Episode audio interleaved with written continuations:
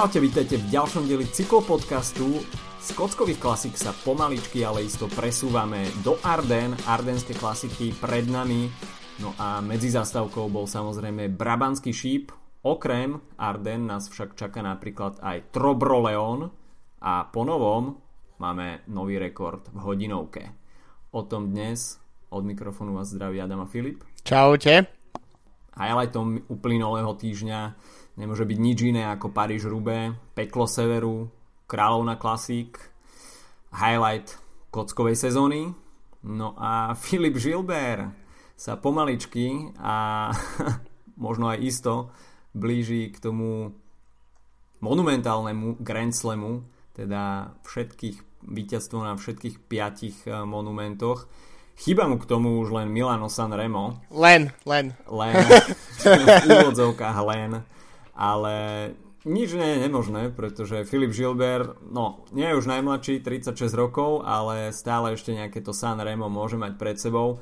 Samozrejme všetci vieme, že San Remo je najťažšie vyhrať a je to obrovská lotéria, ale povedzme si na rovinu, Rube je tiež obrovská lotéria, takže keď sa to podarilo na Rube, prečo nie na San Reme, ale nepredbiehajme udalosti. Bol to pomerne napínavý pretek, o tom hm. žiadna, ale nevideli sme také mm, veľké selekcie, dajme tomu ako minulý rok. E, bolo to také, ten priebeh bol taký prírodzený, by som povedal a nebolo, nebolo, neboli sme svedkami nejakých veľkých technických problémov, až si odmyslíme Volta Fanarta v Aremberskom lese tak e, žiadneho z tých obrovských favoritov nevyradil z hry nejaký defekt alebo porucha na bicykli. Jasné, Alexander Kristof tam mal problémy už pomerne dosť skoro a hoci to teda bol môj favorit na víťazstvo, tak uh, nepatril medzi tých úplne top, top favoritov, ale myslím si, že jeden človek z toľkých, tak je ešte pomerne dobrá bilancia že by dobre pripravené bicykle?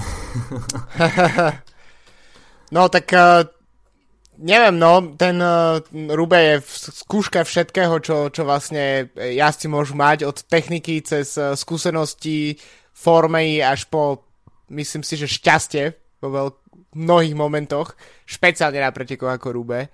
Mm. A čo sa týka techniky, tak Kristof, uh, no, ten uh, jazdí na uh, tubeless uh, kolesách, ja neviem, ako sa táto terminológia prekladá do slovenčiny, to plášťoch. na plášťoch. Uh, každopádne uh, toho možno zradilo. Takisto každý rok vidíme, ako prichádzajú výrobcovia všetkých komponentov s niečím novým predrube, ale vždy mm-hmm. sa ukazuje, že aký je rozdiel vlastne vyskúšať si tie tvrdé tlažobné kocky v, v okolí rube v tréningovom móde, kedy mm-hmm. si môžu jazdci vyberať vlastnú, vlastný, vlastnú dráhu v podstate mm-hmm. a, keď, a keď sú tam prepchatí a upchatí so všetkými ďalšími jazdcami v pelotone. A myslím, že práve to je niečo, čo, na čo naražal napríklad aj Alexander Kristof mm-hmm. uh, po pretekoch, keď o, rozprával vlastne o svojom výsledku.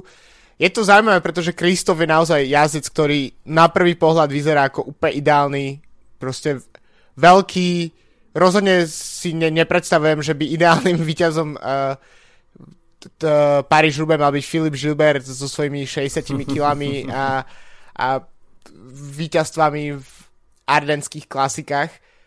Ale Kristof je presne ten, ten, čo by mal mať ten motor. Každopádne zradili tri defekty nakoniec, zradila mm. technika, a, ale myslím si, že aj bez tých troch defektov asi by to nebolo úplne jednoduché, pretože Gilbert a najmä Quickstep proste ovládli tieto preteky, to s tým quickstep, quickstepom to začína byť ako obohratá platňa, počúvame to v každých pretekoch takmer, ale myslím si, že takýmto spôsobom štyria ľudia v top 8 vo výsledkovej liste, to už je to už je naozaj ako by som povedal skoro až debakel pre, pre ostatné týmy. Samozrejme s Quickstepom sa rátalo ako s favoritmi číslo 1 Ehm, mali tam množstvo kariet, s ktorými mohli hrať.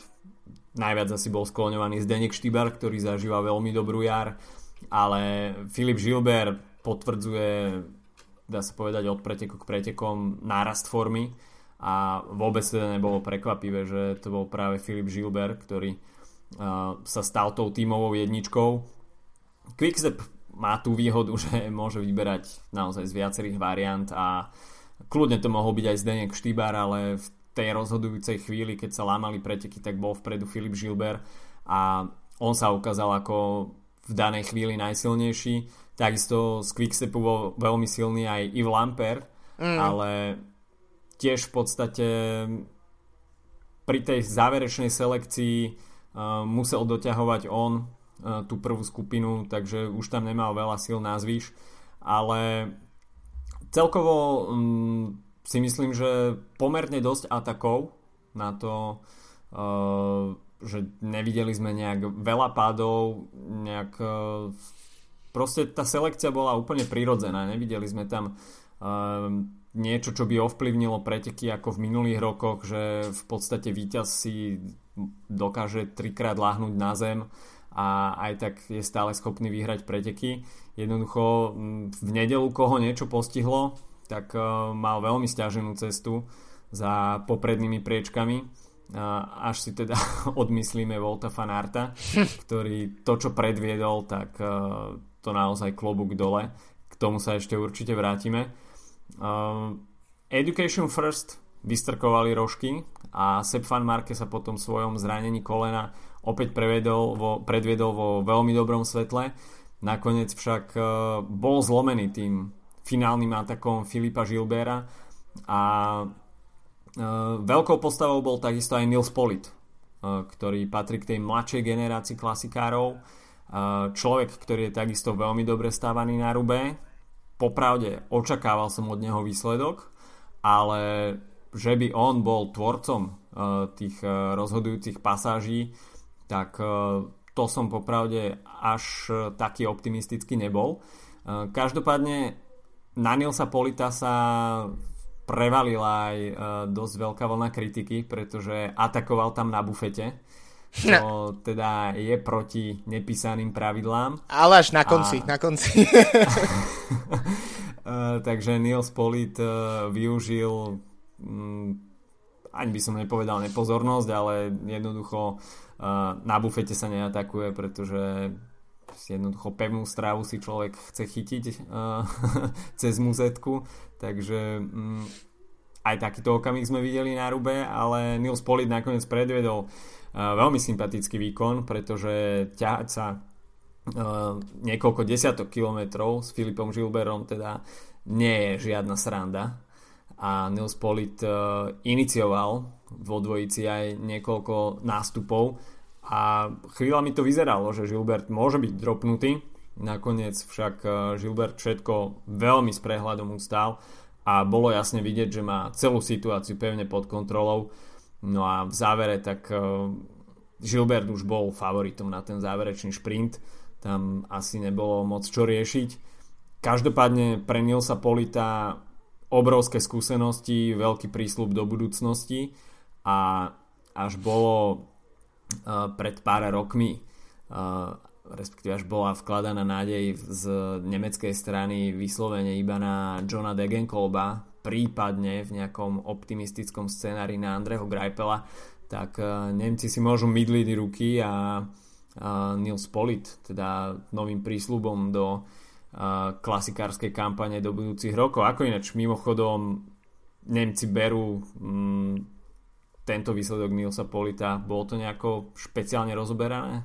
Vieš čo, ja sa musím priznať, že som nenarazil na nič, ale vzhľadom na to, na moje obmedzené znalosti Nemčiny, napriek tomu, že tu už žijem nejaký, ro- nejaký mm. ten rok, tak uh, až tak veľmi tie nemecké uh, médiá nesledujem a keď tak, tak iba vlastne cyklistické, kde to samozrejme je viditeľné, že jednoducho ten výsledok tam bol, ale tak to by sa dalo očakávať od média v akejkoľvek krajine, mm. keď, ke, keď hovoríme o, cyk, o cyklistike. Takže popravde neviem, uh, musím sa priznať, že som to nezachytil nikde v nejakom takom ako všeobecnom médiu. Mm-hmm. Ale tak Polit... Uh, mňa osobne ten výsledok veľmi prekvapil, pretože samozrejme nejaké náznaky výsledkov tam boli, ale popravde som dosť uh, kýval hlavou nad tým, že uh, prečo vlastne boli tak často zaraďovaní napríklad do takého ako širšieho okruhu favoritov, povedzme do nejakého top 10, top 15. A na druhej strane, keď si to tak človek pozrie, tak tento rok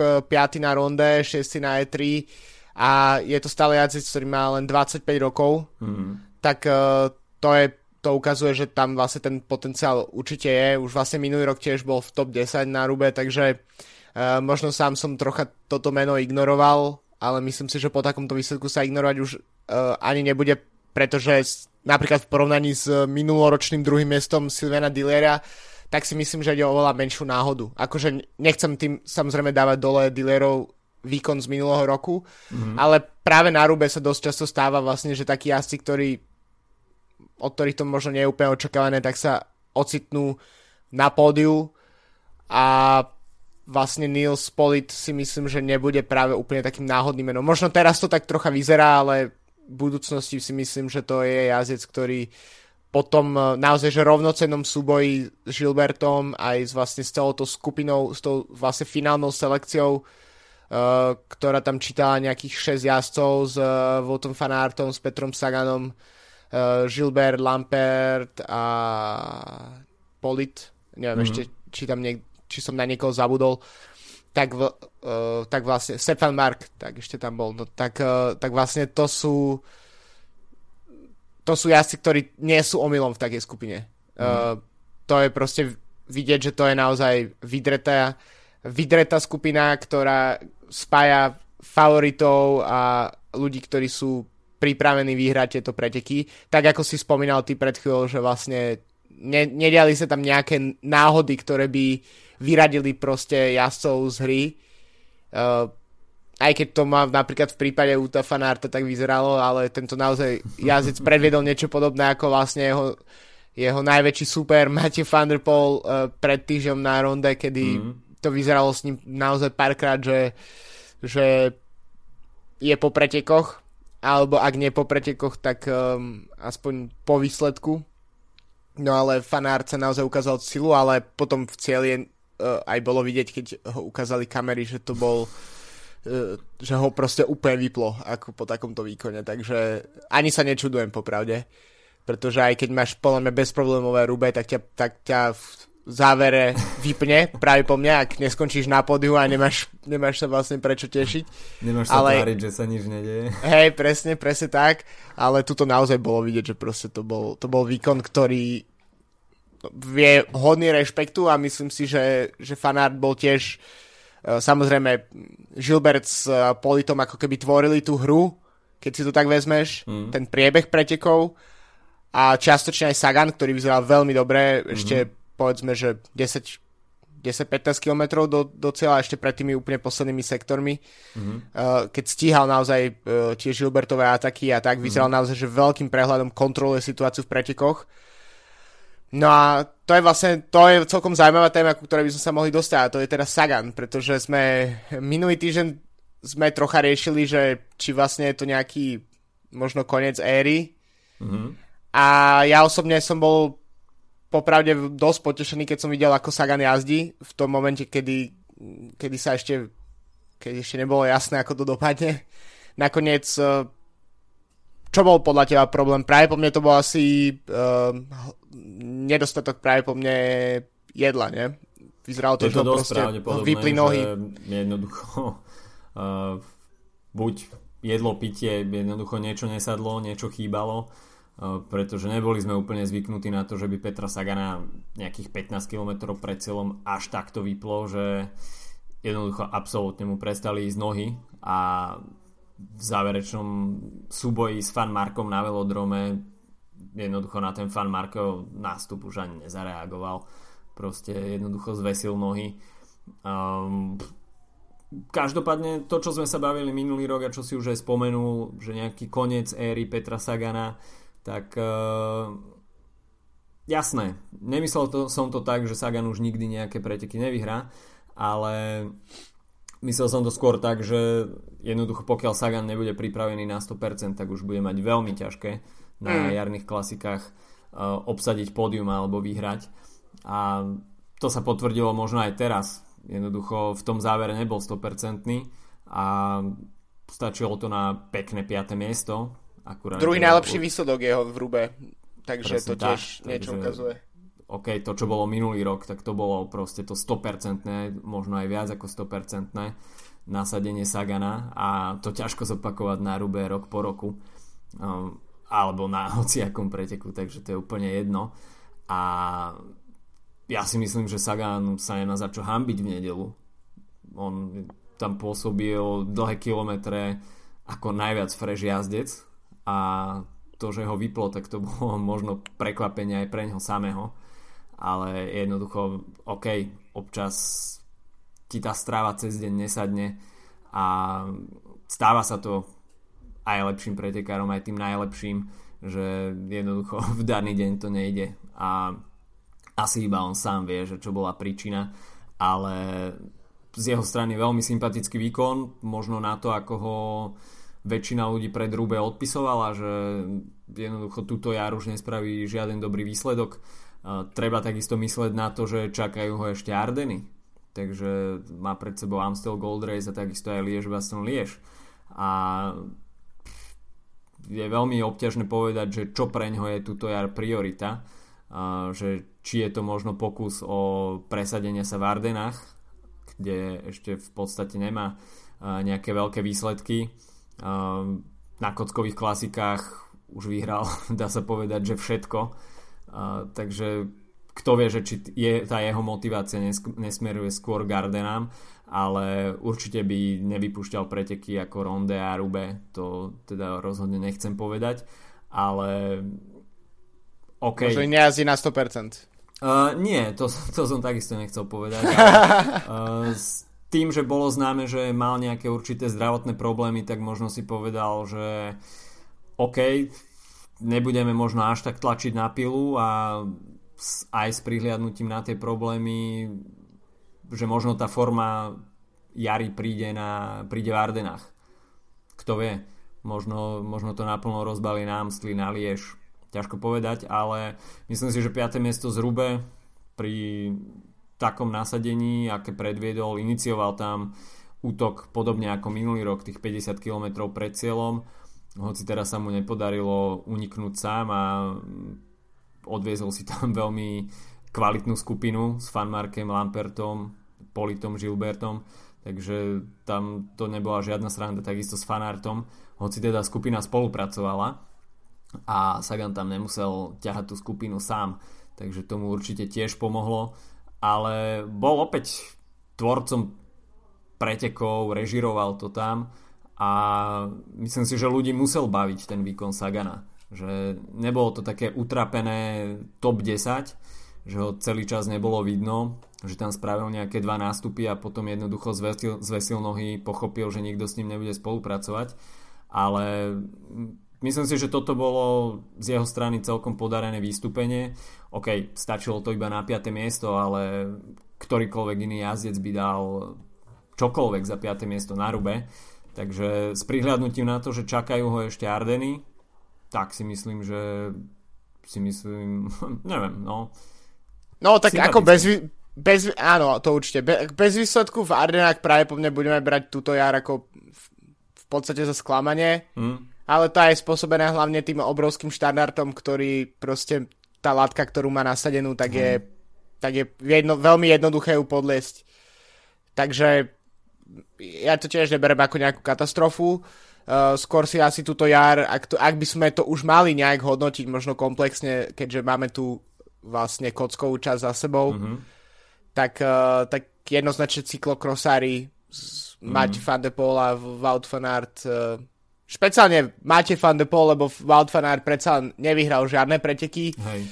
A takisto sme ho videli už minulý rok, veľmi silného. Tak, eh, tak jednoducho ukazujú, že táto krv prišla, že sú to jazdci, s ktorými treba počítať a to ešte stále musíme brať do úvahy, že to sú jazdci, ktorí nie sú 100% ktorí neprešli na cestu na, na 100%, no, že proste majú za sebou celú celú vlastne cyklokrosovú sezónu, v ktorej treba pripomenúť, že Máte Van der Poel vyhral práve po mne úplne všetko. Ak dokončil, myslím, tak vyhral skoro všetky preteky, mm. čo je neskutočný, mm. neskutočná forma. No a tak, uh, takže to sú asi, ktorí, na, na ktorých sa budeme pozerať. Preto je veľká, veľká, veľká škoda, že vlastne tým Mateo Van der Pola neštartoval, nedostal tú divokú kartu na Paríž Roubaix. Myslím si, že budúci rok to už bude inak mm-hmm. uh, pri týchto výsledkoch, uh, ktoré Van der Pol ukazuje túto sezónu, pretože uh, myslím si, že to bolo vlastne bolo to vo videu uh, How the Race Was Won, mm-hmm. ktoré pripravujú momentálne Eurošport uh, tak tam uh, si vlastne robili ten človek, ktorý to pripravuje, tak si robil srandu z toho, že uh, či si organizátori nebuchali hlavu, že zavolali zase iba Kofidis namiesto toho, aby, aby dostal divokú kartu tým Mateo van den Pola. Takže je jasné, tak uh, francúzske týmy a podobne, ale je, myslím si, že s takýmito výkonmi, van der Poel uh, predvádza túto jar, tak budú mať, bude jeho tým mať divoké karty práve po mňa na každú klasiku budúcu sezónu, pretože každý organizátor bude chcieť mať takto skvelého jazda v, v týme, eh, pardon, teda na štartliste. Každopádne teraz som trocha odbočil, pretože som začal rozprávať o jazdovi, ktorý ani neštartoval, ale ešte možno tak náskok Gilbertovi, tak uh, je to jeho piaté víťazstvo v Monumente. Mm-hmm. Je to, chyba mu Sanremo, ako si spomínal. Uh, dvakrát vyhral uh, Lombardiu, ak si mm. dobre pamätám. Uh, ja si myslím, že to víťazstvo je možné. Je to vabank, ale je možné. A treba povedať, že v akej skupine by sa Gilbert ocitol s uh, Eddie Merckxom, s mm. Rogerom de Flamingom a s Rickom Van Loyom. Tak to sú skutočne obrovské legendy a najmä obdobie, kedy jazdili, hovoríme o 50., 60., 70. rokoch, tak to je vlastne by bol jediný jazdec takto univerzálny v, v tej modernej ére cyklistiky, alebo v tej súčasnej ére. Mm. A ešte veľmi na zaujímavú vec poukázal Cycling Podcast a to, že s výnimkou e, toho, keď bol majster sveta a štartoval teda v belgickom drese logicky, mm-hmm. tak uh, žiaden z týchto monumentov nevyhral v drese BMC, kde strávil 5 rokov na v podstate niečom, čo malo byť práve po mne vrchol jeho kariéry čo je úplne podľa mňa takým zaujímavým paradoxom tohto týmu, že vlastne s výnimkou snať Fana Mata mm. a, a Kadela Evansa, tak tento tým jednoducho trocha ako nepriniesol očakávané výsledky od tých jazdcov, kde sa to vlastne, uh, kde, kde to malo byť, uh, kde to malo prísť. No a tak, uh, takže vlastne v tomto období za BMC vyhral Gilbert jediný titul majstra sveta a to a samozrejme v drese belgickej reprezentácie. Takže to je celkom fakt zaujímavá štatistika, špeciálne preto, že naozaj je to jazdec, ktorý už má 36 e, alebo 37 rokov, e, ten koniec kariéry je blízko, ale napriek tomu dokázal v posledných e, troch rokoch po od prestupu do Quickstepu tak pri, vyhrať v podstate preteky, ktoré nikto od neho neočakával, že to že zvládne.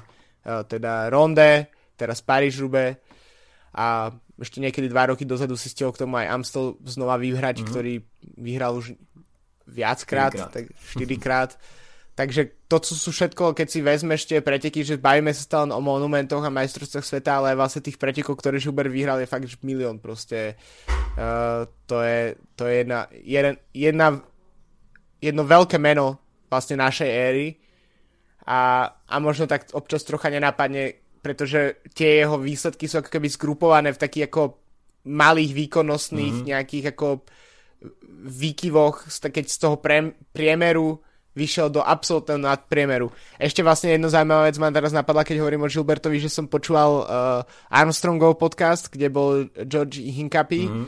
ktorý bol vlastne v BMC Gilbertov uh, mm-hmm. tímový kolega, tak hovoril, že vlastne bol, že bol skvelé s Gilbertom trénovať, pretože všetky svoje tréningy že bral dosť e, tak ako v pohode, že ne, netlačil tu do nejakých červených čísel, mm-hmm. ale proste raz za pár dní sa rozhodol, že ide šprintovať do nejakého kopcu a že vtedy proste vytlačil 900 W a, a išiel do nejakých abs- absurdných proste abnormálnych čísel a potom si zase dal pár dní pohodu a, a vlastne ako keby tým pestoval tú svoju výbušnosť, ktorú vlastne ukázal svojím spôsobom aj v týchto pretekoch, kedy dokázal nastúpiť v rôznych momentoch uh, a ukázal vlastne tu to, že aký je silný v podstate na akomkoľvek teréne.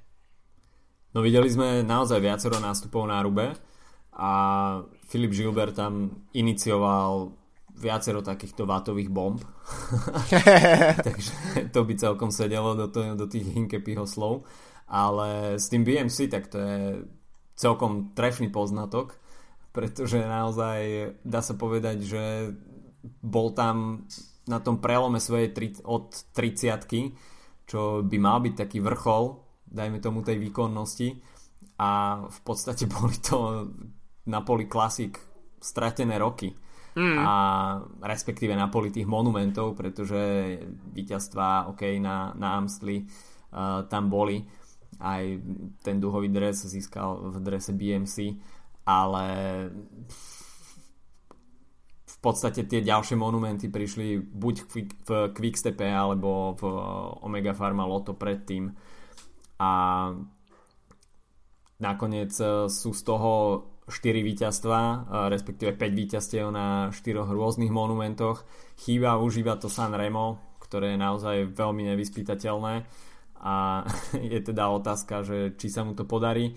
Samozrejme, teraz už bude mať aj on tú nálepku jazdca, ktorý pôjde za tým víťazstvom a o toto bude ťažšie na tom Sanreme zvíťaziť.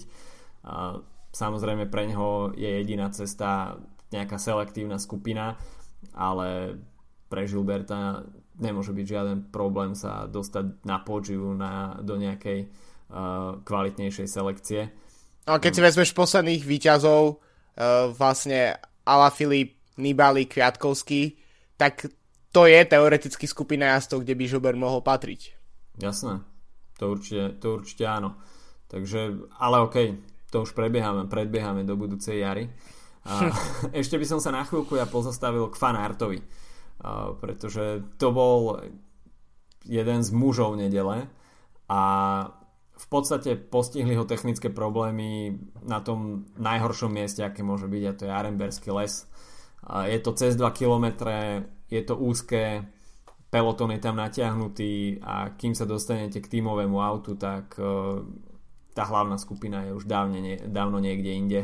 A Fanartovi tam nakoniec pomohol tímový kolega z Jumbo Vismy, ponúkol mu tam e, svoj bicykel, ale čo čert nechcel, tak e, Fanard asi nebol na, možno na túto veľkosť bicykla alebo na výšku sedla zvyknutý a podľa mňa tak trochu dosť bezdôvodne a dosť prekvapivo si to tam ustlal v tej jednej zákrute. A, avšak podarilo sa mu pozviechať, hoci v tej chvíli som si povedal, že OK, tak Rube pre fanárta určite skončilo a za 20 km bol znova v čelnej skupine, takže to bolo, to bolo naozaj čumel som naozaj čo dokáže tento chlapec zo seba vydať je to človek, ktorý vie trpeť tak uh, cyklokros ťa naučí, aj keď, uh, keď si vezmeš o koľko hodín sú tie preteky dlhšie mm. na, na, uh, na Rube oproti jedným cyklokrosovým, tak je to myslím, že veľmi nadnesené. Ale naozaj ukazuje sa fakt, že táto generácia týchto dvoch jazdov, o ktorých už sme dnes hovorili a myslím si, že o ktorých budeme rozprávať ešte niekoľko rokov, tak uh, nie je to iba o tom, že sú to proste vy, vy, výnimoční a vynikajúci cyklokrosári. Je to v podstate práve mm. len náhoda, že sa stretli v tomto odvetví športu a tam zožali tie najväčšie úspechy zatiaľ. Ale sú to naozaj najmä univerzálni jazdci. Keď si vezme, že aj v podstate Thunderpool robí to, čo je možno teraz vidíme možno už snad iba v ženskej cyklistike, že máme jaskyne, ktoré dokážu mm-hmm. kombinovať aj uh, MTB, aj cestu, aj uh, cyklokros tak mm-hmm. uh, ako napríklad Jolana Neff alebo Marian Voskrisi alebo Paulin Ferrand Prevo pred pár rokmi, ktorá držala všetky tri svet, svetové tituly v, vlastne naraz. Mm-hmm. Tak uh, to v mužskej cyklistike v ére špecializácie toto vôbec nevidíme a ani to tak uh, skoro nebudeme vidieť. A je teda jasné, že Máte Van de Poel sa po tej olympiáde Tokiu práve po mne bude musieť rozhodnúť, na čo sa sústredí a práve po mne to teda bude cesta po tom, čo vidíme, pretože vlastne teoreticky môžeme tým prejsť už aj aj k tému Brabanského šipu, mm-hmm. pretože to sú preteky, ktoré kde zase bol na správnom mieste v fakt nabitej skupine jazdcov, ktorí každý z nich mohol pokojne tie preteky vyhrať, nikto tam nebol náhodou, bolo to, bolo to preteky favoritov v tom momente a na, ukázal úplne, úplne chladnú hlavu a, a pre, odniesol tam víťazstvo. Neviem, či sa chceš ešte k niečomu vrátiť eh, na Rube, alebo teda prechádzame k ja by som ešte spomenul Evaldasa Šiškevičusa. Áno, to je super Marcel, story. Ktorý minulý rok prechádzal už cez zavretú bránu na velodrome v Rube, veľmi známe obrázky, po tom, čo musel niekoľkokrát meniť eh, defekt bicykel, bicykel z auta, ktoré bolo naložené už na odťahovom aute, pretože tímové auto sa pokazilo. Nakoniec prišiel vyše hodinu po limite po Saganovom víťazstve a ešte mu boli ochotní otvoriť vstupnú bránu na velodrom a odkrúžil si kolečko a pol a preťal cieľovú pasku, hoci teda možno cieľová brána už bola dávno od, odinštalovaná, ale bolo to celkom symbolické, taká tá vôľa dokončiť Rube a tento raz z toho bolo 9. miesto, a takže pre tento talianský, uh, francúzsky pro Conti tým naozaj veľký výsledok a až sme možno frflali, že nebol pozvaný Corendon Circus a boli tam pozvané rôzne francúzske pro Conti týmy, ktoré nemajú šancu na víťazstvo, tak e, Evadas Šiškevičius bol e, práve človek, ktorý tak možno odôvodnil účasť týchto tímov a veľmi sympatické, že proste z nuly do top 10 parádny výsledok.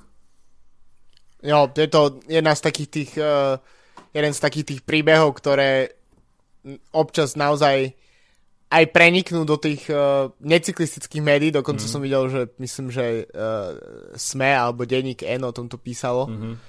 Tak to je uh, je to taký ten pocit, kedy si človek povie, že aj tí profesionáli majú nejaký dôvod proste tie preteky dokončievať. Uh, v podstate uh, Rube končia jazdci hodinu po, po výťazoch, napríklad je to úplne bežné, mm. len preto, že to chcú dokončiť. Pritom v nejakej inej štandardnej klasike, keby, keď si proste jazdec splní svoju nejakú tímovú rolu, tak v pohode odstúpi v polovici a, a má po pretekoch. Mm. Ale tu naozaj všetci majú vôľu to, tie, tie preteky dokončiť a v podstate je to svojím spôsobom taký ako trocha rozprávkový príbeh uh, vlastne typu uh, Matthew a Amena, ktorý tiež mimochodom jeden rok uh, prišiel výrazne po časovom limite mm-hmm. a, a potom niekoľko rokov na to porazil Toma Bunena v, vo velodrome, tak možno aj tento jazdec, ktorého ty, men, ty si sa určite jeho meno učil nejaký čas, aby si ho vedel poriadne povedať, ale ja ho nezopakujem. Evaldas uh, Šiškevičius. Mm-hmm. Skoro. Uh, nech, mi, nech mi moji litovskí priatelia odpustia. Tak, uh, tak možno je, je to svojím spôsobom uh, nejaký, nejaký spôsob, akým sa môže pozerať vlastne napríklad na toho Hejmena ako taký nejaký vzor pre budúce roky. Pretože stať sa môže hocičo a naozaj si môže ten, uh, tú kocku na pódiu odniesť takmer kdokoľvek. To, že posledné uh, roky s Gilbertom, so Saganom a s Avematom, tak sú to veľké mená cyklistiky ako víťazí Rube, tak to neznamená, že tí prekvapiví víťazí neprídu a nikto nehovorí, že by to napríklad nemohol byť aj on budúci rok. Človek nikdy nevie, kedy motika vystrelí na Rube, takže toľko asi k Paríž-Rube a mohli by sme sa plynulo presunúť na Brabanský šíp, a ako si už naznačil, tak Mate van der Poel potvrdil, že bolo veľkou chybou nenominovať Corendon Circus eh, na Paríž Roubaix. Jemu to však nemusí vadiť, má celú cestnú kariéru ešte pred sebou a vynahradil si to teda na Brabanskom šípe 59. ročník a eh, vyselektovala sa v závere naozaj kvalitná skupina Matthews, Valens, Juliana Filipa, máte Van Der Poel na tomto type profilu snáď až na výnimku niektorých jazdcov sme už e, lepších jazdcov nemohli vidieť v závere Brabantského šípu. Takisto no, rôznorodí jazdci, to, je, to treba presne. tiež podotknúť podľa mňa. No ale Van Der Poel okrem toho, že teda vyhral záverečný šprint, tak to nebolo jediné, čo predviedol počas dňa a myslím si, že on bol takým hlavným iniciátorom viacerých atakov.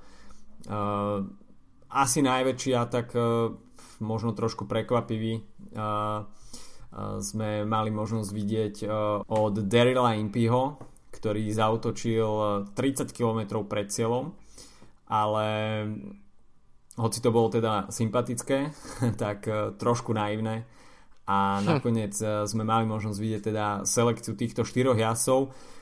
Matthews v závere rozhadzoval rukami po preťatí cieľovej pásky a vysvetloval tam niečo Ala Filipovi, ktorý mu tam možno hodil menšiu vlnu, zavrel ho na ten pravý mantinel, ale OK, Matthews si to mohol tiež e, tú záverečnú pozíciu ošefovať trošku lepšie. Každopádne Van der nedal šancu Ala Filipovi, ktorý nevieme v akej forme je po tom páde v Baskicku. Každopádne Brabantský šíp asi ešte neboli tie preteky, na ktoré sa Ala Filip plne sústredí. Ten triptych Ardensky príde až v nedelu. Každopádne Van der Poel klobúk dole nielen pred tým záverečným šprintom, ale takisto aj pred tou aktivitou, ktorá tomu predchádzala. Tak uh, treba si povedať, že samozrejme Brabantský šip nie sú nejaké najväčšie preteky, ale neviem, to sú, pre mňa to napríklad sú preteky, ktoré si každý rok všímam, možno je to práve tým, že v tej sezóne, kedy som ja začal sledovať cyklistiku, tak, tak tieto preteky vyhral Sagan, tak, uh, tak vlastne preto si ten, tie, mi príde, že to je tak ako pevná súčasť klasikárskej sezóny a aj napriek tomu, že tam uh, povedzme štartuje 5, 6, 7 možno World Tour tímov mm-hmm. a, a zvyšok sú doplnené pro konty uh, týmami, ale keď sa aj pozrieš na tie minulé roky, tak vyťazí ako Valens, Colbrelli, aj Petr Vákoč, tak uh, Filip Gilbert, o ktorom sme dnes už rozprávali, tak uh, ukazujú, že to nie sú žiadne náhodné preteky a je to taká ako taký medzistupeň medzi, medzi vlastne kockovými klasikmi, klasikami a medzi tým, čo príde v Ardenách. Je, v podstate nie sú to až tak ťažké preteky, ale tých stúpaní je tam strašne veľa cez celý čas. Vlastne je to taký proste profil hore-dole celý mm. čas.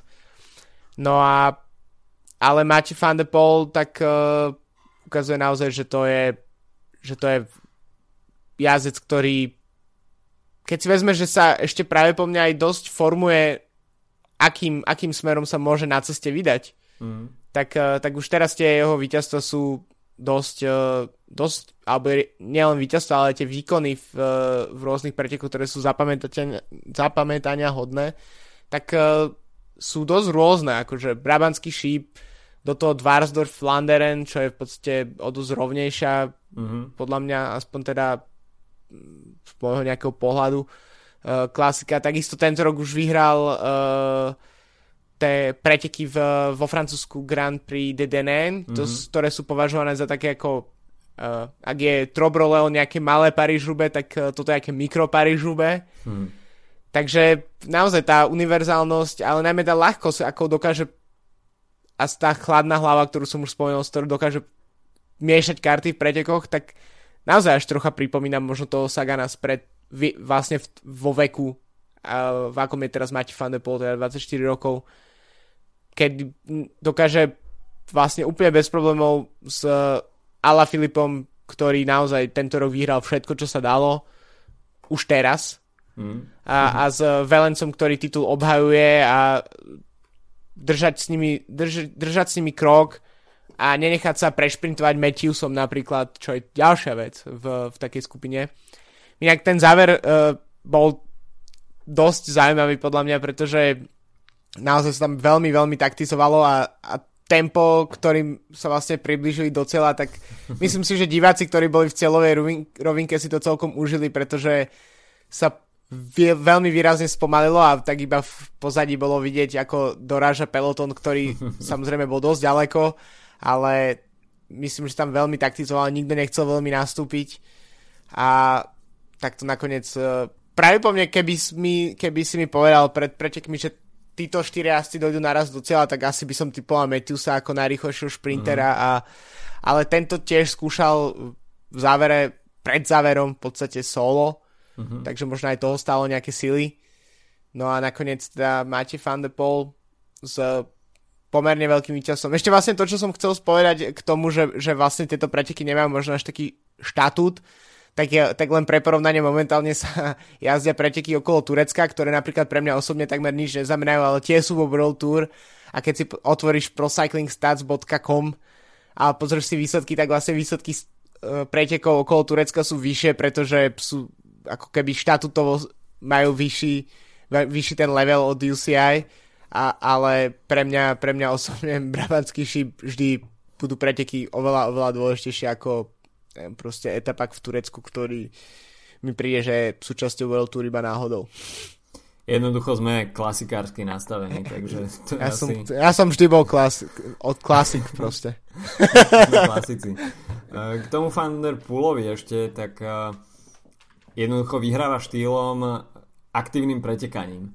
Nie je to nejaké mm-hmm. vozenie sa a čakanie na záverečný šprint alebo na nejaký atak 2-3 km pred cieľom a nejaké solo víťazstvo, ale on každých 10-15 kilometrov jednoducho iniciuje nejakú akciu a naozaj je to explózia za explóziou viackrát e, počas pretekov, takže možno až sa ešte, možno až dozrie ešte takticky počas následujúcich sezón a dostane do hlavy nejaký ten moment, kedy príde tá rozhodujúca chvíľa v pretekoch, že nebude v úvodzovkách takto plitvať e, energiu viackrát, tak e, tie jeho víťazstva môžu byť ešte jednoznačnejšie a môže ich byť ešte viac, pretože samozrejme nedá sa vyhrávať, e, nedajú sa vyhrávať preteky za pretekmi takýmto štýlom, že predvedete 5 nástupov a vyjde vám to nakoniec v záverečnom šprinte nejakej selektívnej grupy,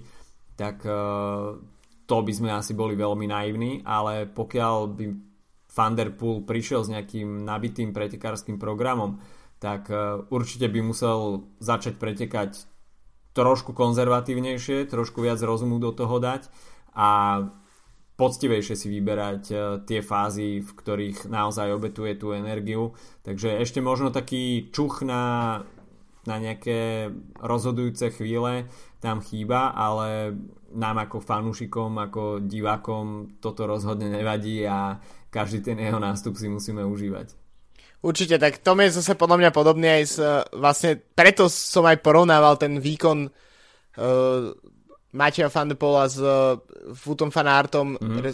s, uh, okolo Flámska a z paríž roubaix pretože myslím, že všetci jazdci, ktorí majú niečo odjazdené vo World Tour, tak uh, jazdia oveľa konzervatívnejšie a viac ako keby premýšľajú o tom, čo robia, zatiaľ čo títo dvaja proste ten ich inštinkt je ešte tak divoký, možno práve preto, že tých kilometrov na tej ceste nie je až tak veľa, že jednoducho animujú tie preteky kdekoľvek sú, aj v momente, kedy sú, kedy stíhajú skupiny, lebo majú za sebou pád alebo niečo, tak, tak uh, sú to oni, ktorých si kamera vyberá, ktorých mm. sleduješ uh, v televízii, pretože robia tie preteky živšie a zaujímavejšie, či vyhrajú alebo nie. Takže myslím si, že aj preto sú také, aj my rozprávame oslavné ódy na túto dvojicu, aj preto sú tie, tie ódy vidíš v všetkých v podstate cyklistických médiách, ktoré sa len preteku, pretekajú v tom, kto, kto, kto napíše krajšiu vec o týchto jazdoch. A je to naozaj až mi je v, v, Uta Fanarta trocha škoda, že nastúpil na tú cestu v podstate, v podstate o jednu sezónu skôr, ale že Van Der Poel sa v podstate už za, začína stávať stálou súčasťou pelotónu, tak uh, si nenechal ani nejaký, nejaký dlhší čas na to, aby, aby títo dvaja väčší rivali nejazdili chvíľu proti sebe. Uvidíme. Až Van Der Poel prestúpi naplno na cestu, tak sa môžeme opäť tešiť na súboj ako cez kopírak z, cyklokro, z cyklokrosového blata. Uh, takže toľko Brabantský šíp. Momentálne prebiehajú aj preteky okolo Turecka, ako si už povedal, ktoré teda uh, dostávajú v tých uh, výsledkových servisoch prednosť pred klasikami ako napríklad Brabantský šíp.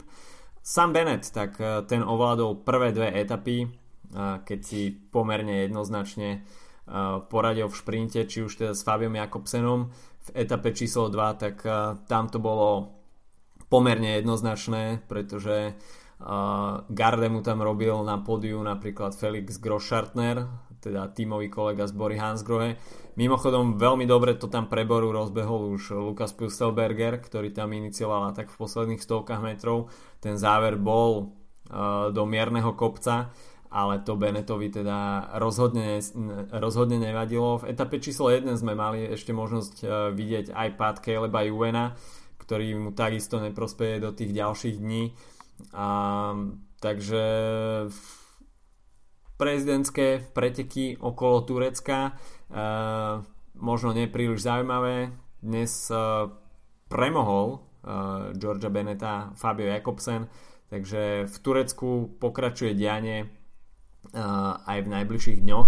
Čo nás však bude oveľa viacej zaujímať, tak e, to sú preteky Amstel Gold Race, ktoré teda štartujú ten ardenský triptych a v podstate je to jediný, jediná World Tour klasika v Holandsku, e, čo je možno taký paradox, pretože Holandsko je tradičná cyklistická krajina a má v podstate iba Amstel Gold Race.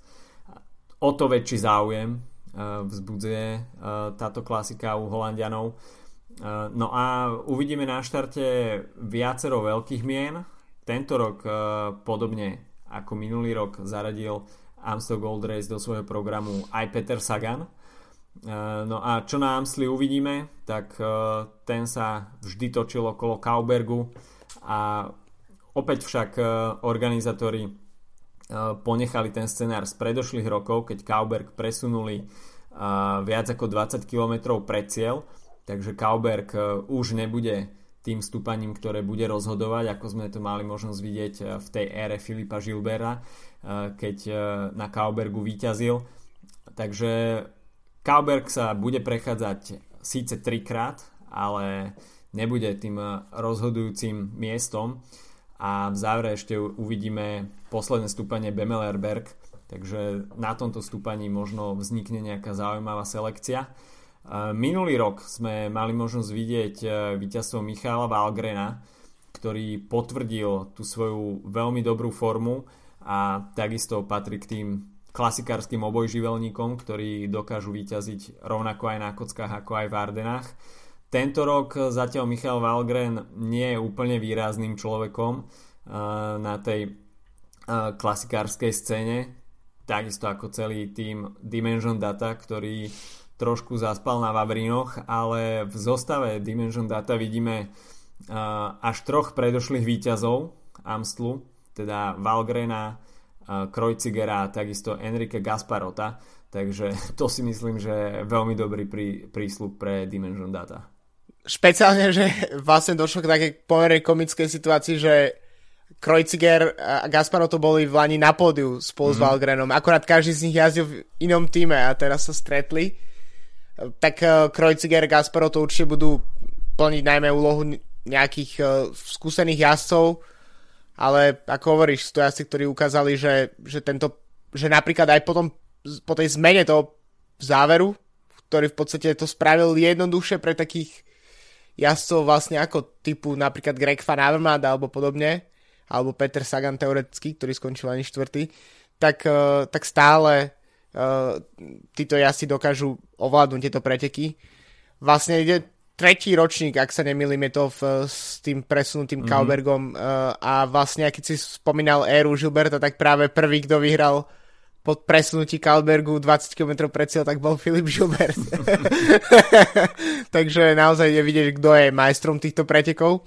Ale myslím si, že no, Valgren by mal ukázať, uh, že prečo, prečo si ho kúpili ako lídra pre svoje klasiky do Dimension Data, ale tento tým naozaj je veľmi, veľmi utrapený a neprináša v podstate žiadne výsledky. Takže snať to, že majú teraz celé minuloročné pódium v zostave, tak, tak im pomôže. Veľkými favoritmi budú takisto jazdci Quickstepu a spomínaný aj Filip Žilber. Môže prípadným piatým víťazstvom vyrovnať rekord Jana Rasa, ktorý dominoval na Amstel Gold Race na prelome 70. a 80. rokov. Filip Gilbert zatiaľ na konte 4 víťazstva, čiže víťazstvo môže vyrovnať rekord. Samozrejme nie je jediným, kto je favoritom z The Koenig Quickstep na Amstli a Julian Alaphilippe. teda po minuloročnom ukázaní na balónskom šípe že konečne prichádza aj jeho čas na ovládnutie Arden, tak e, v podstate to, čo sme mali možnosť vidieť v doterajšom priebehu klasík, môže naznačovať to, že ten ardenský triptych môže pripadnúť kompletne na jeho plecia. No, tak to by bola, bol veľký výkon a v podstate v posledných rokoch, tak v 2011 si ten triptych kompletný pripísal práve Gilbert, predtým Davide Rebelin uh, niekoľko rokov, mimochodom ešte stále aktívny jazdec, mm-hmm. asi v 47 rokoch alebo tak nejak. Ale tam to je práve po mne trocha s hviezdičkou vzhľadom na to, že Rebelin mal svoje uh, éry, kedy nepreteká úplne čistý. ale t- myslím si, že Ala Filip je pripravený podľa mňa prebrať to ardenské žezlo od Valverdeho hoci teda Amstel sú preteky, v ktorých Valverde nikdy nejak neexceloval, ale uh, myslím si, že tento rok je naozaj, že ja napríklad si myslím, že Alaphilippe to na Brabanskom šípe ešte nepotlačil úplne na 100%, tak ako si aj ty hovoril. Ale myslím si, že ak sa prejde do Arden, tak bude chcieť vyhrať už hneď na, na, na Amstli, pretože si tým v podstate odškrtne nejakú ďalšiu položku z tejto sezóny. Niečo mm-hmm. z mhm. Arden, čo proste by mal zvíťaziť. No a takisto mm, ten tým jeho podporný, tak uh, samozrejme Quickstep vždy vie vyťahnuť nejakých jazdcov, ktorí, ktorí dokážu ukázať, e, ktorí ukážu svoju silu. Možno pri tom uh, ardenskom týme to je uh, minimálne teda Tom, ktorý štartuje na Amstli, tak to možno nie je až také výrazné. Je tam uh, Ala Filip Gilbert a Petr Vákoč, ktorého mm-hmm. je to takým otáznikom Sám na to, že po tom mimoriadne ťažkom zranení, kvôli ktorému vynechal celú sezónu, tak jeho návrat je určite trocha pomalší. Ale ja štartuje Remy Cavania, Dries de Venis a uh, Pieter Seri a to sú skôr jazdci, ktorých vidíme ako veľmi, veľmi šikovných domestikov. Nie je to tak ako podľa mňa ako v, na kockových klasikách, kde v podstate kdokoľvek z Quickstepu môže pomýšľať na víťazstvo. Takisto v startliste máme možnosť vidieť eh, viacero veľmi nabitých tímov a eh, keď sme pri tom menoslove favoritov, tak eh, rozhodne treba spomenúť aj Tima Valensa, ktorý teda štartuje v drese Lotto Soudal. No a Lotto Soudal bude mať takisto k dispozícii veľmi nádejný tím. Je tam takisto Jele Fanendert, ktorý patrí k tradičným. Eh, ja som na Arden, Ardenskom profile a veľmi dobre si ho pamätáme aj z minuloročného Liež Basten Liež, keď uh, tam inicioval viacero veľmi nebezpečných atakov. Máme tu aj majstra sveta, Alejandra Valverdeho, na ktorého netreba zabúdať a Ardeny sú jeho v podstate domácou pôdou, kde uh, to plieni rok po roku, takže na Amsli Námsli sa mu síce až tak nedarí. Uh, nie je to uh, valonský šíp, ale uh, myslím si, že Valverde je zatiaľ túto jar pomerne dosť ticho a samozrejme má už za sebou ne, nejaké uh, veľmi dobré umiestnenia v etapách. Top 10 na ronde? Ale, kde to nikto nečakal asi.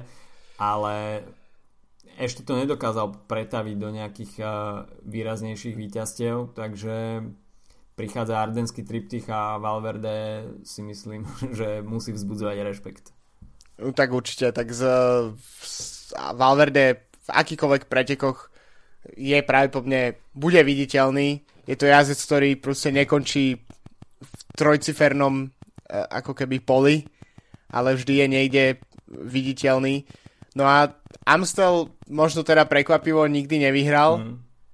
ale bol už na pódiu m, trikrát, dvakrát druhý raz, tretí minulý rok bol piatý, takže m, určite by to bol jeden keď už vlastne v kariére Valverdeho práve po mne nezostáva až tak veľa vecí, ktoré by si mal nejak povinne odčiarknúť ako splnené, tak uh, Amstel nie je síce monument, ale je to veľmi veľká klasika, ktorá určite zbudzuje veľký rešpekt aj u fanúšikov, aj u jazdcov, takže možno je to naozaj mm, rok, kedy, kedy si povie Valverde, že by mal odškrtnúť túto chýbajúcu položku v tom uh, jeho mm, zozname naozaj veľkých víťazstiev.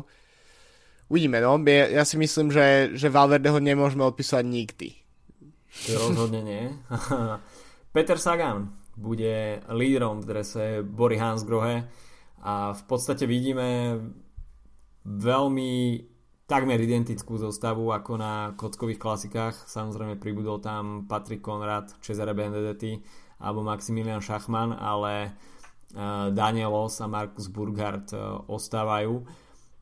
Uvidíme teda, že či Peter Sagan naozaj eh, graduje tú formu na ardenské klasiky, na ten ardenský týždeň a, a ako, si, ako sa mu bude dariť na Amsli. Minulý rok z toho bolo 4. miesto po veľmi aktívnom štýle pretekania a v podstate udržal sa tam hoci v závere za oči, ale predsa len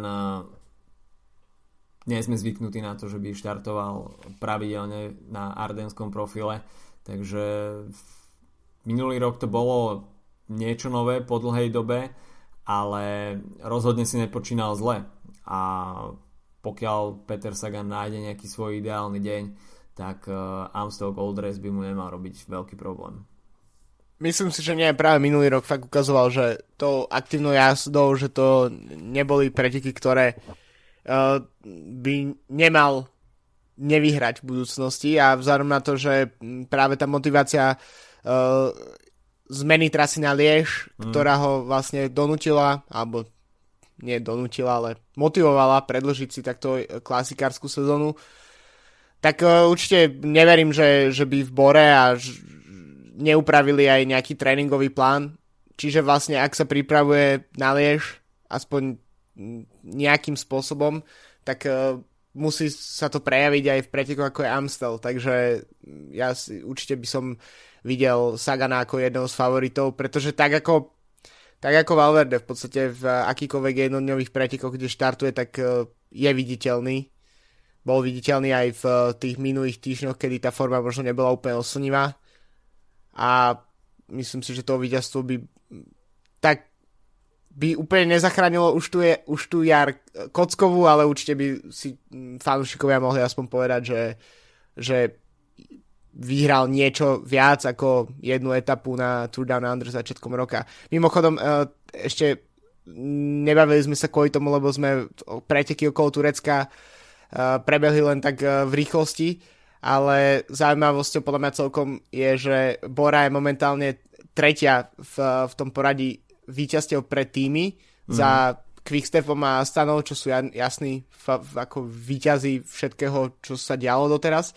Tak Bora má na svojom konti už 17 víťazstiev túto sezónu a iba jedno jediné vlastne priniesol Peter Sagan, čo znamená tiež ukazuje, že uh, aj to, že prišiel do, tém, do týmu Max Schachmann, aj to, že uh, sa darí Benetovi a um, Ackermanovi a mm-hmm. podobným jazdcom, tak, uh, tak ukazuje, že vlastne ten tým už nie je taký ako dva roky dozadu, treba keď to bolo fakt postavené viac menej len okolo Sagano, okolo Sagana a možno Rafala Majku, ale tento rok už je to naozaj veľmi uh, rozmanitý tým.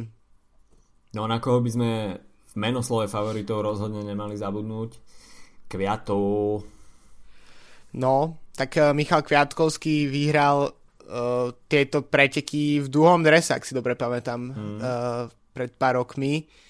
A tiež je to jazdec, ktorý tak na, nám trocha zišiel z, z očí, zišiel z mysle po, v podstate po Sanreme, pretože jazdil, jazdil etapáky a zatiaľ čo my sme boli väčšinou sústredení na tie klasiky, ale tak to je presne. Kviatkovský vstupuje do terénu, ktorý je mu blízky a je to jazdec, ktorý napriek tomu, že teraz sa nejakým spôsobom možno transformuje na jazda na, na etapáky, tak je to hlavne jazdec na jednodňovky.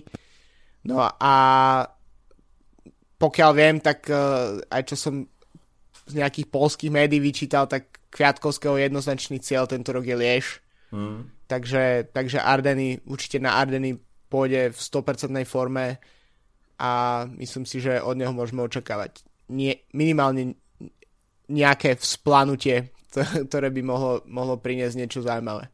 Zostáva Astany plná repových mien Alexej Lušenko, Omar Frail, Jakub Fuglsang a hlavne Lorenz de Vrese, ktorí teda doplňujú bratia Izagirovci. Takže pomerne nabitá zostáva Astany a Alexeja Lušenka sme na kockách nakoniec nevideli. A, takže uvidíme, že či Champagne Battles prídu, prídu, prídu v Ardenách. A keď sme už spomínali teda cyklokrosárskych kohutov, tak Wout van Arda, rovnako aj máte Van der Poel na štarte. Michael Matthews, to je takisto človek, ktorý patrí už dlhodobo k favoritom. Amstel Gold Race, na štarte takisto Oliver Nessen, ktorý nemá úplne najhoršiu klasikárskú jar, takisto Bahrain Merida, tam má Dylana Teunsa, Sonnyho Colbrelliho, takisto Mateja Mohoriča, čo je veľmi nabitý tým a Mitchelton Scott, tak uh, ten tam figuruje s Michailom Albasinim, ktorý je veľmi skúseným jazdcom v Ardenách. V podstate je to pre neho každoročný highlight sezóny. No a v zostave je takisto aj Mateo Trentin. Albasiny v podstate vykúkne dvakrát počas roku a to na pretekoch okolo Švajčiarska a v Ardenách a vždy ma vlastne prekvapí, že, že tento jazdec ešte v pelotone je, lebo naozaj počas zvyšku roku je až takmer až anonymný.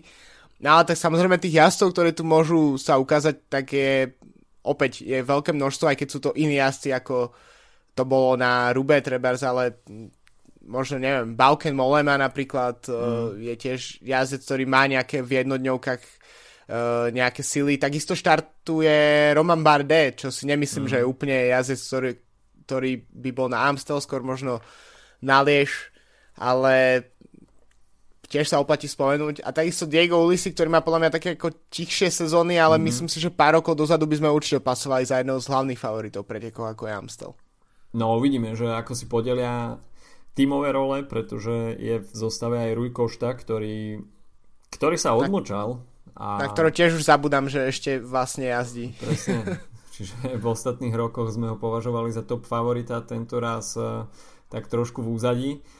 OK, čas na tip víťaza.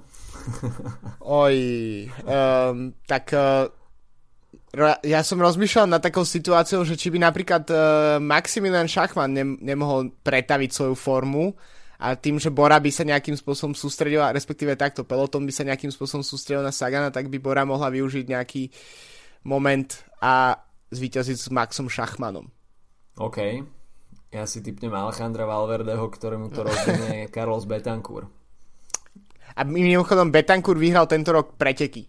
Uh, vyhral v, Španielsku uh, jednu jednodňovku. Myslím, že to bolo jeho prvé individuálne víťazstvo od asi posledných 4 alebo 5 rokov. Takže tak forma tam je rozhodne je. Carlos je späť. Carlos je späť.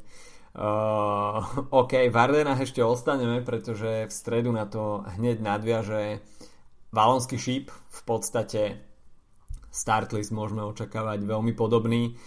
Valonský šíp sa celý točí okolo Murdehuj, takže tam uh, žiadne veľké zmeny uh, v tom itinerári nemôžeme čakať podstate asi v závere absolvujú trikrát okruh, ktorý obsahuje 3 stúpania Côte de Derefe, Côte de Cherave a nakoniec Murdehuj, tragická francúzština. A na Murdehuj sa v podstate rozviaže všetka tá záverečná aktivita a uvidíme, že či sa opäť zopakuje ten epický súboj Juliana Alaphilippa s Alejandro Valverdem. Ako, si ale, ako Alejandro Valverde zareaguje možno na uh, to prekvapivé víťazstvo. Ono nebolo to ani prekvapivé, ale jednoducho bolo to také zlomenie tej moci Alejandra Valverdeho. Julianom Alaphilippom na Murdehuj a uvidíme teda, či Alejandro Valverde bude mať silu na to, aby vystrelil v cieli ten jeho povestný šíp, alebo teda Julian Alaphilippe definitívne prevezme žezlo, žezlo na Murdehuj. Ja, ja si teda myslím, že hlavne to bude o týchto dvoch mužoch, ale trocha mi chýba v, na startliste Dan Martin, pretože tie roky, myslím, že to boli dva roky, kedy v podstate sa tie preteky skončili mm-hmm. úplne totožne.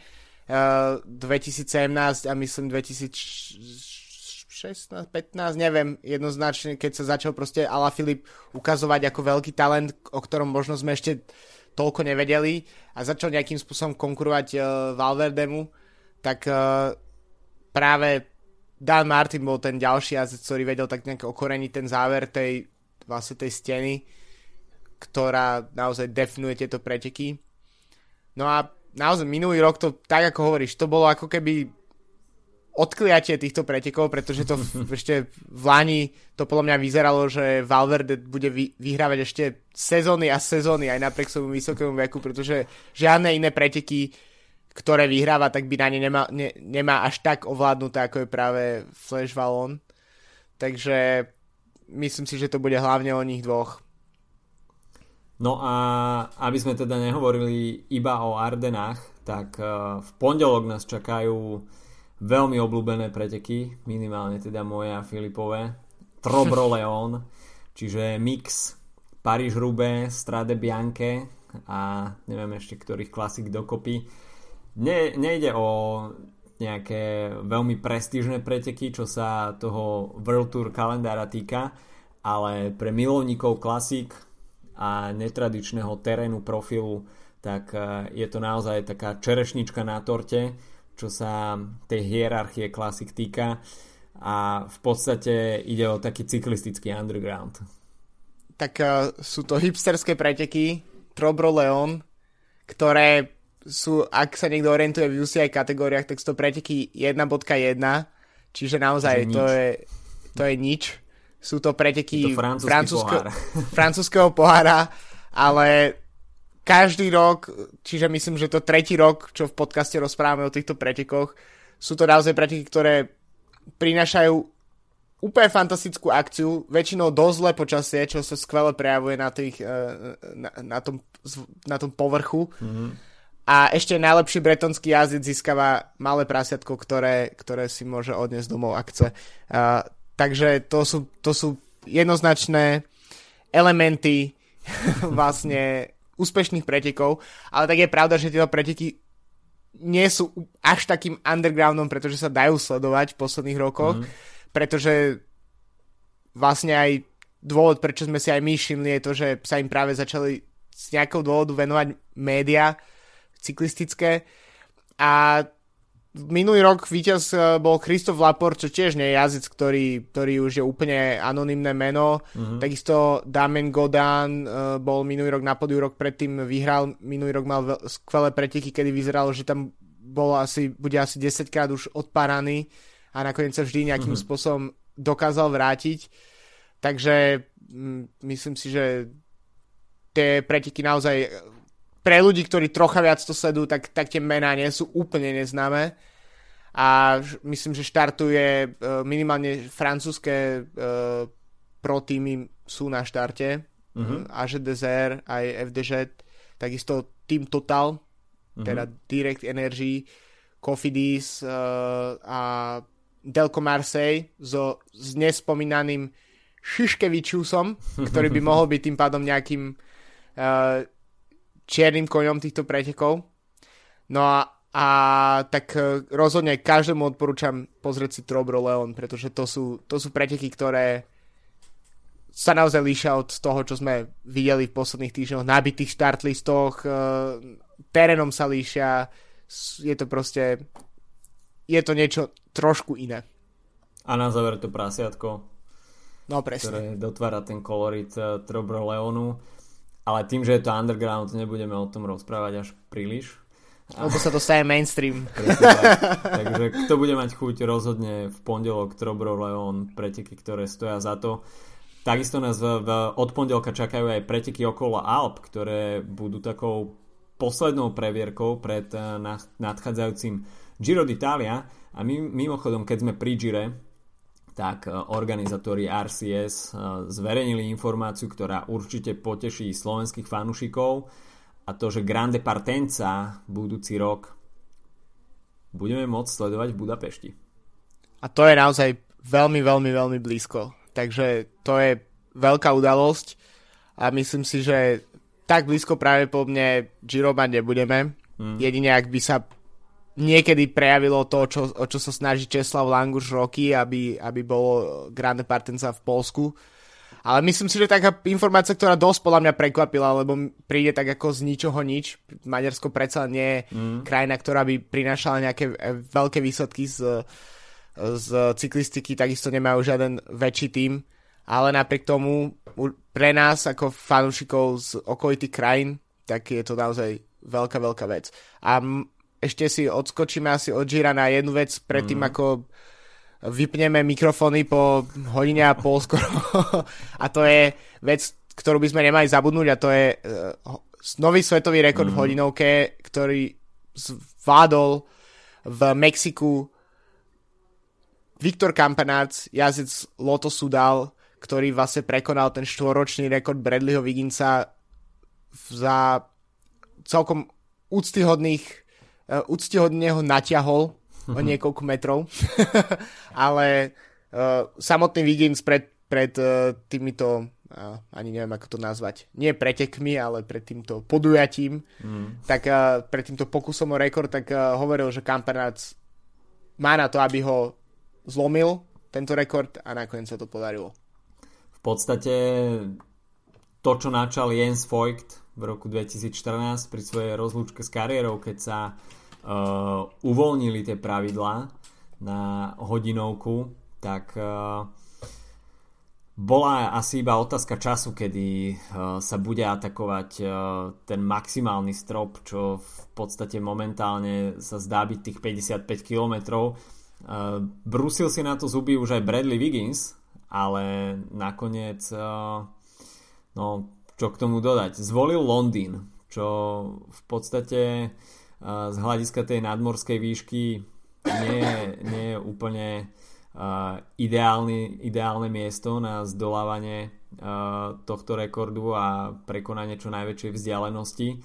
A dúfam, že to teda nebude Viktorovi Kampanercovi vyčítané v budúcnosti, že dosiahol to v tej ideálnej nadmorskej výške a mal lepšie podmienky ako Bradley Wiggins. V podstate jazdci, pokiaľ im to odobrí UCI, si môžu uh, zvoliť akýkoľvek velodrom, kdekoľvek na svete a je už iba na nich, či túto možnosť využijú alebo nie.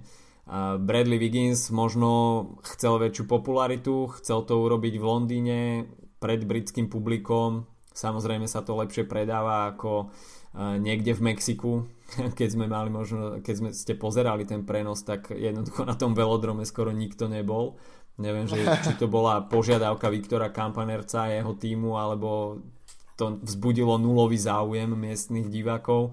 Videli sme tam naozaj iba zo pár Belgičanov a to bolo všetko. Prázdny velodrom, v ktorom sa všetko ozývalo. Takmer nulová divácka podpora. Ale OK, Viktor Kampanerc to nakoniec zvládol, pokoril tú magickú hranicu 55 km. Bol to výkon, ktorému Viktor Kampanerc obetoval naozaj veľmi veľa. V podstate tento rok e, sme ho, neviem, či sme ho vôbec videli na ceste, e, asi keď už tak e, v málo pretekárskych dňoch, ale naozaj je to cieľená príprava a myslím si, že momentálne, keď sa pozrieme jazdcov, ktorí sú schopní prekonať e, Viktora Kampanerca, tak tam vidím Roana Denisa a možno v budúcnosti Mikela Bierga, e, mladého Dána, mm. ktorý je veľmi dobrým časovkárom a hodinovku už absolvoval pred dvoma rokmi, keď zajazdil 52 celá niečo kilometra, ale v podstate bolo to vo veku 18 rokov, takže to je možno budúcnosť, ale... Možno Alex Zauset, ktorý sa tiež pripravoval, teoreticky tiež už bývalý držiteľ rekordu. Hej. ale z nejakého dôvodu to je to, tento pokus posunul a práve do toho skočil Kampenárc, ktorý nejakým spôsobom teraz tú látku posunul znova trocha vyššie. A tak Wiggins, jasné, Wiggins si z toho spravil show, pretože to je Wiggins, no je to, mm. bol to najpopulárnejší jazdec v Británii, je, je jasné, že to chcel mať pred vypredaným velodronom. Uh, myslím si, že to v Mexiku to tiež bolo trocha spôsobené tým, že uh, vlastne uh, ten pokus kampenárcov bol v podstate avizovaný na dva dní, že to bude nakoniec sa odštartoval v nejakom č- plánovanom čase, ale v podstate ho mohol absolvovať uh, kedykoľvek v priebehu uh, útorka a stredy. Mm. Takže práve po mne aj pre ľudí je asi problematickejšie si naplánovať uh, návštevu velodromu, pozrieť si tú hodinovku, keď uh, v podstate no, nevieš presne, kedy bude. Jasné. Ináč k tomu Mikelovi Biergovi, tak uh, tú hodinovku si zopakoval aj minulý rok a tam mal 53,7, takže v 19 rokoch si myslím celkom prísľub a tá hranica ešte môže byť týmto ja som posunutá v budúcnosti. Uh, takže asi toľko. Uh, zakončili sme to teda hodinovkou. My sme si teda dali vyššie hodinovku. takže až ste to dopočúvali až e, do tejto chvíle, tak vám prajeme príjemný štart Ardenského týždňa, príjemné veľkonočné sviatky. Oddychnite si, načerpajte energiu, pretože po Ardenách veľmi rýchlo nadviažeme na Giro d'Italia. Takže počujeme sa opäť o týždeň. Čau, čau. Čau.